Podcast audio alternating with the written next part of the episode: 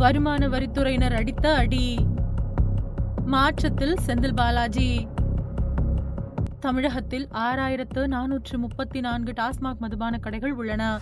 தமிழ்நாடு மாநில வாணிபக் கழகத்தால் தனியார் மது ஆலைகளில் இருந்து கொள்முதல் செய்யப்படும் மதுபானம் டாஸ்மாக் கடைகளில் விற்கப்படுகிறது. இதன் மூலம் ஆண்டுக்கு சுமார் நாற்பத்தி ஏழாயிரம் கோடி ரூபாய் வருமானம் தமிழக அரசுக்கு கிடைத்து வருகிறது. தமிழகத்தில் படுஜோராக நடந்து வரும் ஒரு துறையாகவும் டாஸ்மாக் துறை திகழ்ந்து வருகிறது.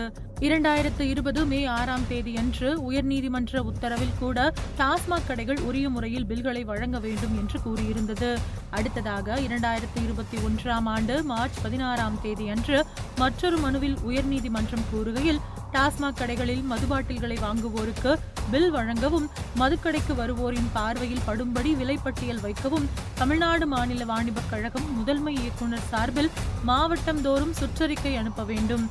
இரண்டாயிரத்து பத்தாம் ஆண்டு முதல் தற்பொழுது வரை மதுபான கடைகள் மூலம் பெற்ற வருமானம் பற்றிய விவரம் மது அருந்துபவர்களை தடுப்பதற்காக எடுக்கப்பட்ட நடவடிக்கைகள் ஒவ்வொரு மதுபான கடையிலும் மதுபானத்திற்கு நிர்ணயிக்கப்பட்ட விலையை விட அதிகமாக வசூல் செய்வதை தடுக்க வேண்டும். கணினி மயமாக்கப்பட்ட ரசீது வழங்கப்படவும் போலி மதுபான விற்பனையை தடுக்கவும் வேண்டும். இதற்காக உத்தரவு அரசுக்கு பிறப்பிக்க வேண்டும் என்று சென்னை உயர்நீதிமன்றம் தீர்ப்பு வழங்கியது.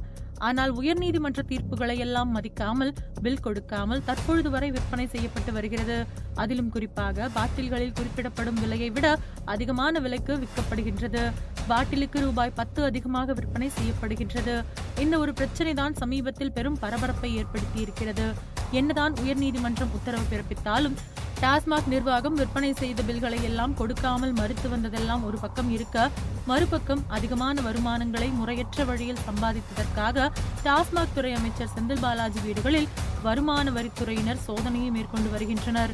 அவர் உறவினர் மற்றும் நண்பர்கள் வீடுகளில் தொடர்ச்சியாக வருமான வரித்துறை அதிகாரிகள் சோதனையை மேற்கொண்டு வருகின்றனர். இது என்னடா நமக்கு வந்த சோதனை? நாம பாட்டுக்கு பத்து ரூபாயை ஒரு பாட்டிலுக்கு அதிகமா வச்சு வித்தோமா?